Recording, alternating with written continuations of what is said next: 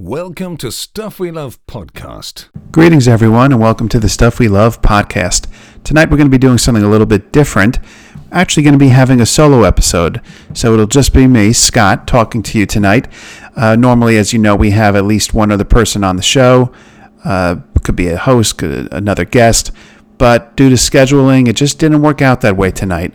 Those of you who have been listening to the show for a while know that I'm often joined by Jack or Joe, and uh, Jack's busy at school and Joe's busy working right now. So I wanted to get some content out to you, a few things I wanted to talk about, and uh, we'll see how it goes tonight. So this is not something I normally do.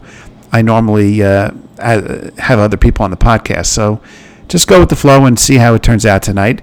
Uh, we'll be bringing back a guest on the next episode coming up. Uh, Stuff We Love podcast is now available on Spotify. So if that's how you listen to your podcasts, feel free to check us out there. And of course, we're on all of the other podcast platforms. If you're new to the show and you've just tuned into our past few episodes, you might think that all we talk about are the theme parks. And that certainly comprises a large part of what we discuss here on the podcast. But as the name of the podcast suggests, we are the Stuff We Love podcast, and we talk about more than just the theme parks. We'll talk movies and music, maybe a little sports, video games, books. We haven't really done that too much, but that's something I like to maybe get into. So it's really a whole selection of different pop culture topics, and of course, talk about Disney and Universal Studios and all that good stuff. Uh, our most recent episode featured Jay and Ella from Universally Speaking. They are really great people. I enjoyed chatting with them about their love for Universal Studios Orlando. We've gotten tremendous feedback on that episode and a lot of listens to that episode. Uh, right before that, we were joined by Nick, who's been on the podcast a couple of times. Nick is a frequent visitor to Walt Disney World, and he uh, joined me for a discussion about our favorite Disney World dining selections. That also has gotten tremendous feedback, and we thank you all for listening. So, uh, tonight, as I record this, it's Super Tuesday here in the United States. For those of you listening around the world, Super Tuesday is significant because it's a day in which the there there are multiple uh, voters and how should I say this? Many states have their voters go vote in the primary elections to determine who will be the nominees for president in the United States. You know, recently I talked to Jack, our co-host, about covering some politics on the Stuff We Love podcast, but in a totally nonpartisan way, just simply commenting on what's taking place in the political arena uh, because that's something we're very interested in. I just don't see how that can happen because I feel like when you talk about politics, unless you're a seasoned veteran news reporter, it's impossible to discuss it without letting your personal biases get in the way. So we're not going to uh, talk about much in, in terms of politics here on the podcast, but it's a, it's important to note that today is a significant day here in the country as many people go vote, and the votes keep coming in, um, and uh, we'll see how that turns out. It's also a significant day in the world of theme parks because today, maybe even as we speak, although I'm not sure, perhaps the uh, ceremony ended. Mickey's Runaway Railway. Am I saying that right, by the way? I want to make sure that I'm getting the full name of the new attraction at Disney's Hollywood Studios correct. It's Mickey and Minnie Mouse, Mickey and Minnie's Runaway Railway. That's the name of the uh, attraction. That opens to the public tomorrow, and there's a bunch of stuff today. Journalists and uh, other members of the media had the opportunity to experience the attraction. This is, of course, taking the place of the Great Movie Ride, which is locate which was located in the Grauman Chinese Theater replica over at Disney's Hollywood Studios. For those of you who have been to Disney World many times over the years, you may have fond memories of going on the great movie ride. I know I certainly do. I used to love getting on that transport, entering the world of movies while Hooray for Hollywood played over the loudspeaker system.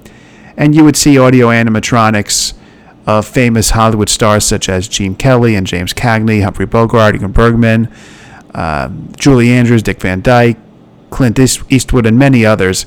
And it was a journey into the movies, and that really, to me, fit well with Hollywood studios. The attraction did become a little bit dated as the years went on, and even I got a bit tired of riding it. I was still upset when it closed, at least for nostalgic reasons. I felt sad about it.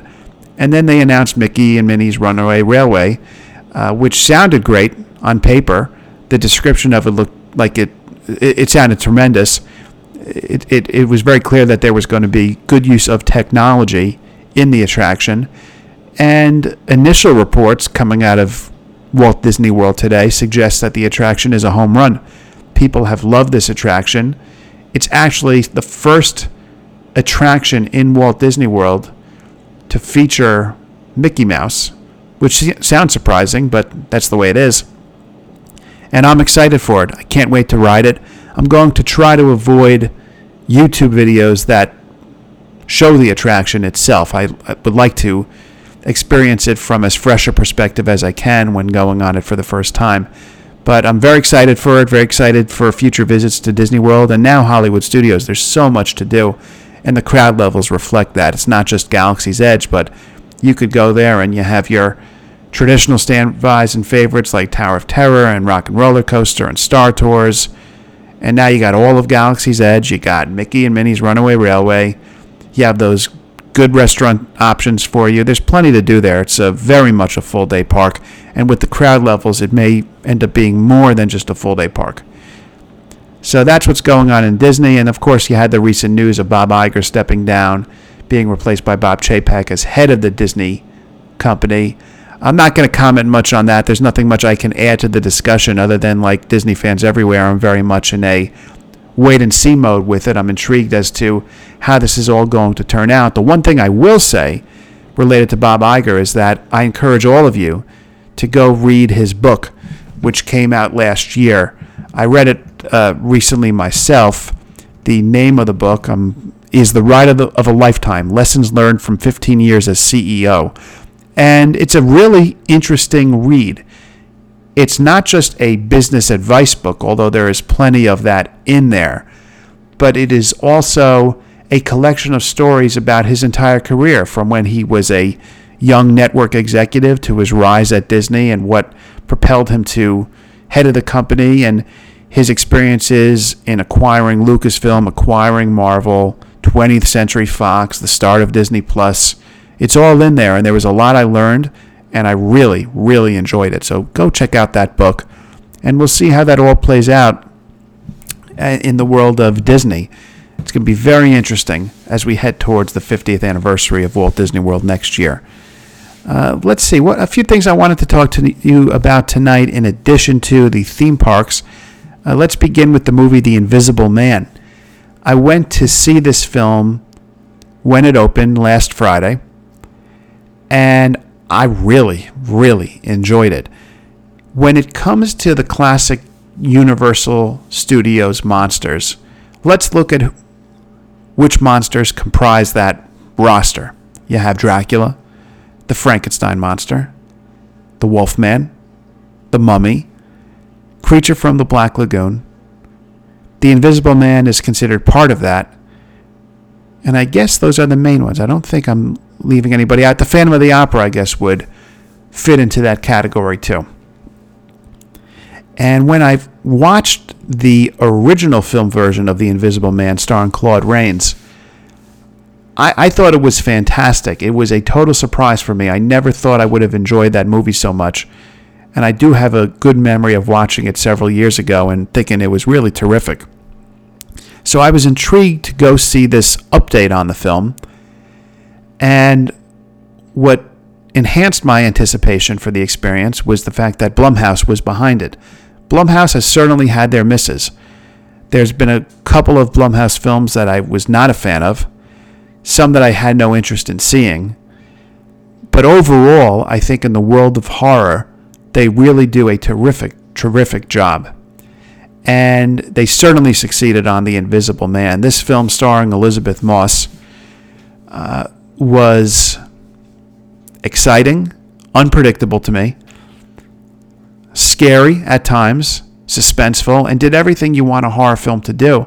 I also really want to give props to the director, I believe his name is Leigh Whannell, who had done some work in the Saw franchise, for really doing a tremendous job on this film. I thought his direction worked so well. There were several scenes in the film where I thought the camera shots that were used, the way things were staged, just was tremendous. And I, I thought it was a good film. It was number one at the box office last weekend. And it was the rare type of horror movie that actually gets good reviews from critics. Now, horror films generally don't do well critically. That's never stopped me from loving them. They are my favorite type of movie overall, favorite genre. But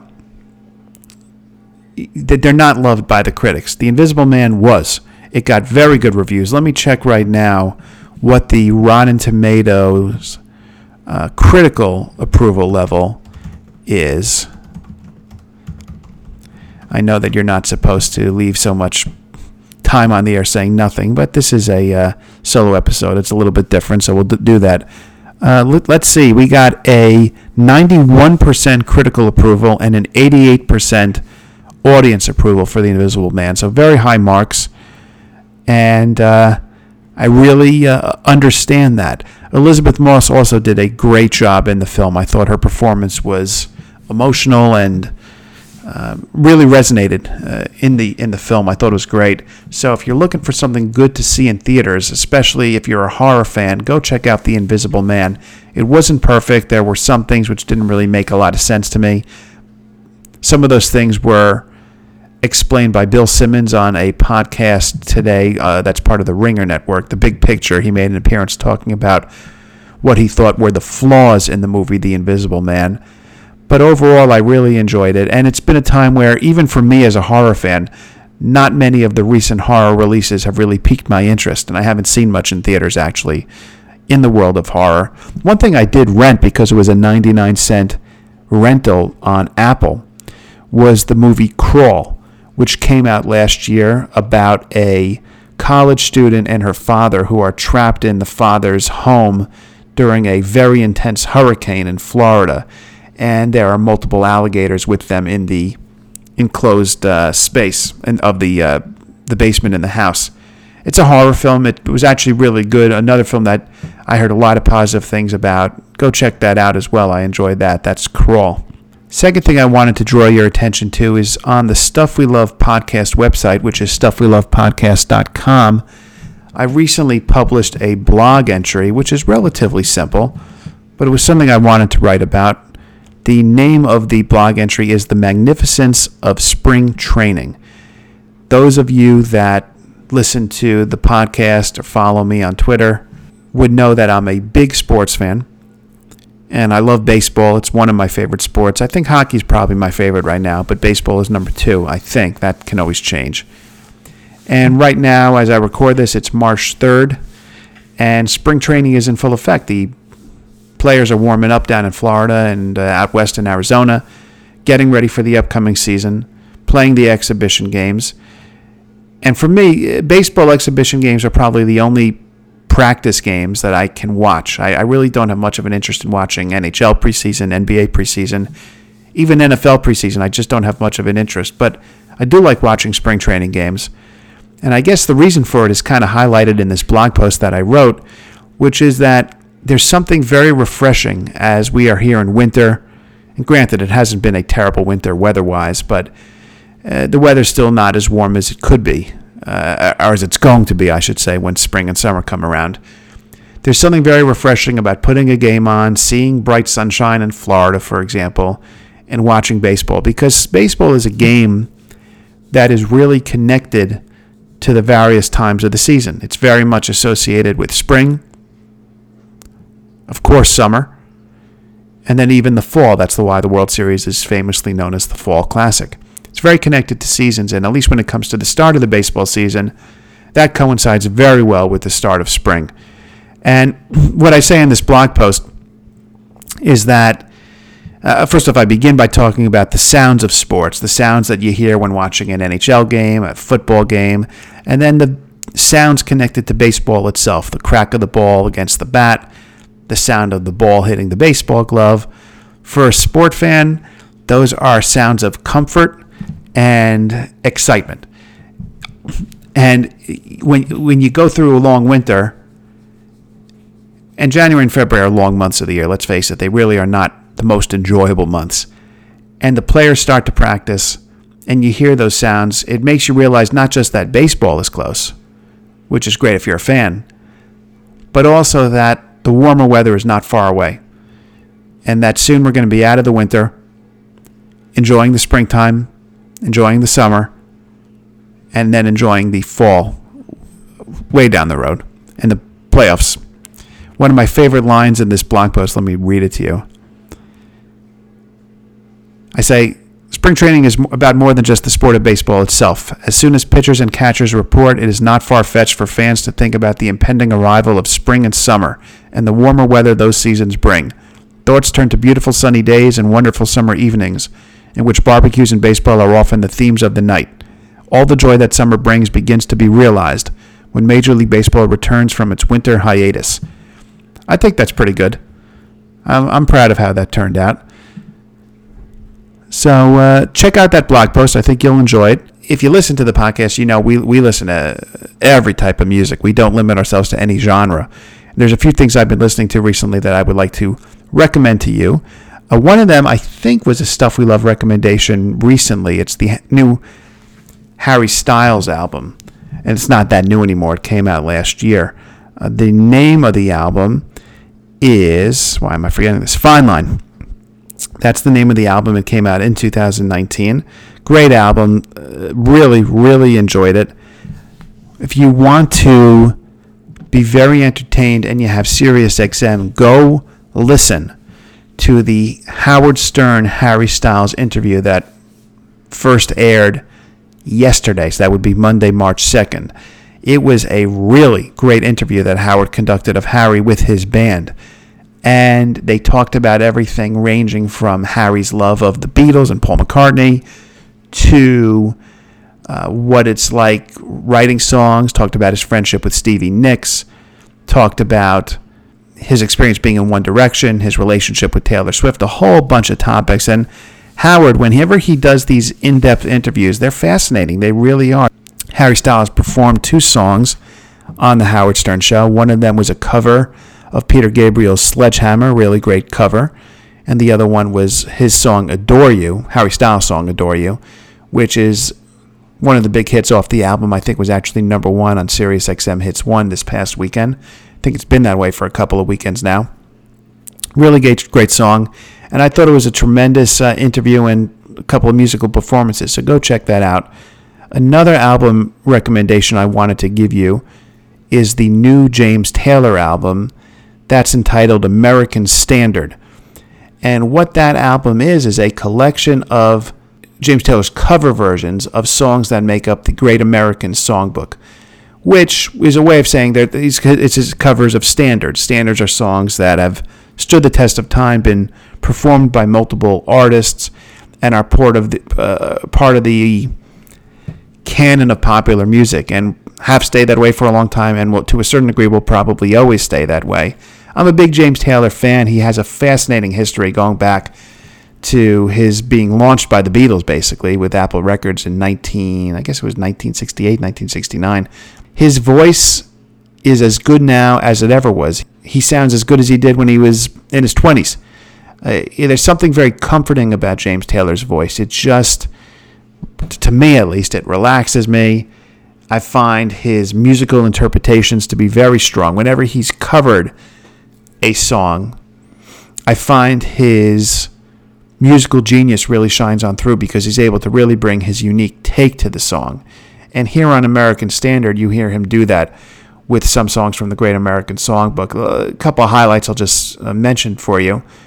His cover of Almost Like Being in Love, which is from the Rodgers and Hart musical Babes in Arms, is really, really good. He performed that last night on the Stephen Colbert Show.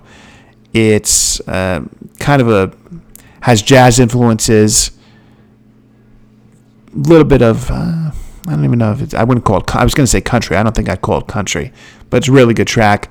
Also love his cover of uh, the nearness of you, which has I guess a bossa nova type feel, if I'm saying that correctly. And um, he does Surrey with the Fringe on Top from the musical Oklahoma. It's really a great album. Teach Me Tonight, which is famously done by Dinah Washington. I think his version of is tremendous. That's definitely a bossa nova inspired version. Sit Down You Rock in the Boat from Guys and Dolls. He does a really good version of that song. It's, it's a solid album. And uh, I would like to see some of the newer generation of artists, people like Harry Styles or Ariana Grande, cover some of these great American songbook tracks because I think that would help preserve the songs for future generations. I, I don't see that happening. I just uh, don't see them doing that type of stuff, but it would be nice. When I was young, I have viv- uh, vivid memories of being introduced to standards music by my parents. I remember being in the car and they would be playing Frank Sinatra. And as a kid, I wasn't really into it. I was actually kind of bored with it, which is crazy to me now because I listen to Frank Sinatra very often. He's one of my favorite uh, artists of all time. But as a kid, I had a hard time latching onto that genre of music. And now I love it. I really do. I've listened to it for years. I, I don't listen to it as much as I used to, maybe because I've heard the song so many times. And I guess one of the things that's nice about this new James Taylor album is that you're able to hear the songs from a fresh perspective. Nothing on it is stale. It's cool to say, oh, yeah, that's how he did that song. And okay, I've heard this song done by Sinatra. I've heard it done by in, in musical performances, but uh, on stage and screen. But it's nice to see how James Taylor approaches those tracks. So you're able to sort of enhance your um, musical understanding of the Great American Songbook by listening to this album. So check that out, American Standard. It's a really solid album by James Taylor. Uh, what else can I tell you by way of music? What else have I been listening to recently? There's a great uh, guitarist named Laurence Juber. He was part of Wings towards the end of Wings' time together. And he has an upcoming release. It's his fourth album of covers of Beatles songs. This one is called The Fab Fourth. If you go on, I'm looking at Apple Music now, although I'm sure it's the same way on Spotify. One track from the album has been released. That's Across the Universe. It's the opening track on the album. He has an amazing ability to bring his unique guitar interpretations uh, to the Beatles songs. Sometimes you'll be listening to his performances and you'll think there's 20 guitarists on the track when it's really just one. I've actually seen him live before. I've met him a couple times. He's a very nice guy. And he uh, is one of the most talented guitarists I've ever heard play, and that's really remarkable. Check him out if you're into that type of thing. Uh, recently started listening to a lot of the Byrds. I never really listened to much of the Byrds other than the hit songs, but I went back and discovering some of that stuff, which is really good. Give you one more recommendation: another guitar album of Beatles covers. Let It Be Guitar by Joel Paterson. I first became aware of Joel Paterson when he released a an album of Christmas songs. It's very much a 1950s rockabilly guitar sound. I think of kind of like a Chet Atkins guitar sound. And I was reading uh, some Beatles related articles in Flipboard, one of my favorite apps, and I saw that there's this album of Beatles covers by Joel Paterson, and I went and listened to it. And it's great. Like I said, very much that 50s rockabilly influence. So if you're into that, check out this album. It's really, really good. Uh, that's Let It Be Guitar. Joel Paterson plays the Beatles. And I did subscribe to it on, or not subscribe to it, I, I downloaded it on Apple Music. So check that out. Also, wanted to give you some of my recent podcast recommendations. Now, turning back to sports, if, you, if you're familiar with sports, you may be aware of one of the most legendary radio sports commentators of all time. That's Mike Francesa. He was on New York's WFAN for many, many years for many years, uh, for many of those years, was joined by Chris Russo. The, their show was Mike and the Mad Dog, extremely popular. Had an ESPN 30 for 30 all about it. And uh, he retired. Came back. He, I don't want to say he's retired again, but he stepped down from his regular show, which aired from 3 p.m. to 6 or 6:30 weekdays. And what he does now is release. He's on the air from 6 to 6:30 weekday evenings, and he has a podcast of each episode shortly after it airs on the radio. That's Mike's On with Francesa. So if you're into sports, check it out. He's a some fans like him, some fans are not really some sports fans are not really into him, but I find his commentary to be interesting even if it's not something I always agree with. So check that out. I, I enjoy that. Another podcast that I really, really enjoy is the Sasquatch Lounge, which is hosted by a guy named Bart Scott. Sasquatch Lounge with Bart Scott. And this is a podcast that is devoted to theme parks, horror, and I'll call pop culture miscellaneous type topics. I just like listening to him. I find him to be a very interesting guy. I think I may have talked about this on a previous episode of the podcast, but recently I became aware of the Sasquatch Lounge. It may have been on Twitter. One of my friends posted about it. I really enjoy his commentary related to Halloween Horror Nights at Universal.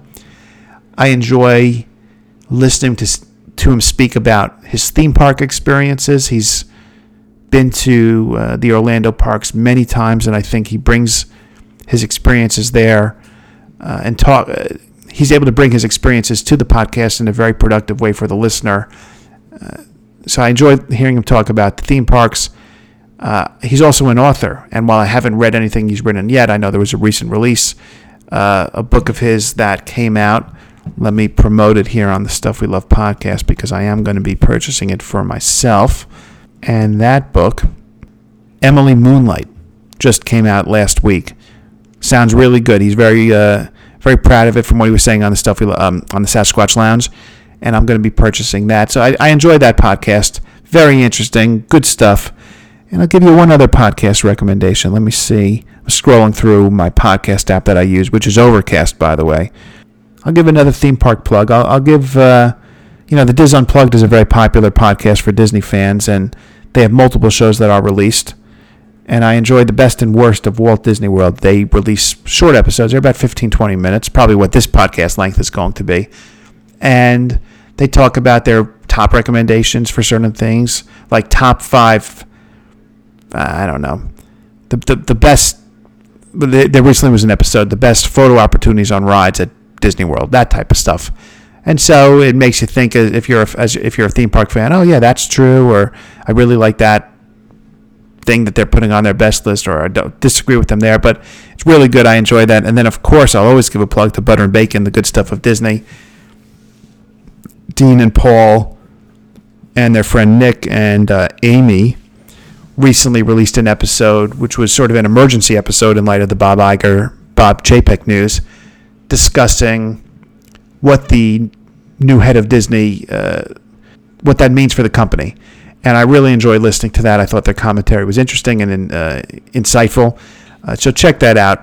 Butter and Bacon, I've been on their show a couple of times, been honored to be on there. Dean and Paul were on here. That's certainly going to continue. I really, really like listening to them. And uh, it was good to hear Amy on the podcast. She hadn't been on in a little bit. It's good to hear her and to hear Nick as well because I've, I've talked to Nick a couple times on Twitter. Twitter's amazing. I mean, if you're a fan of the theme parks and um, you like to follow what's going on at Disney World and Universal Studios, Disneyland, any any of that stuff, Twitter gives you so many opportunities. I can't tell you how many people I've started talking to on Twitter who have become friends. Uh, and we bond over our love of the theme parks, our love of sports. It's really an amazing place. And Instagram's the same way. I don't have as many followers on Instagram. Uh, certainly for the podcast, we have way more followers on Twitter than Instagram, although the Instagram is growing pretty quickly. Uh, and it's really a great place. It's a benefit of the 21st century. Social media has a lot of negatives associated with it. I mean, talking about politics earlier, there's a lot of a lot of crazy stuff on social media related to politics.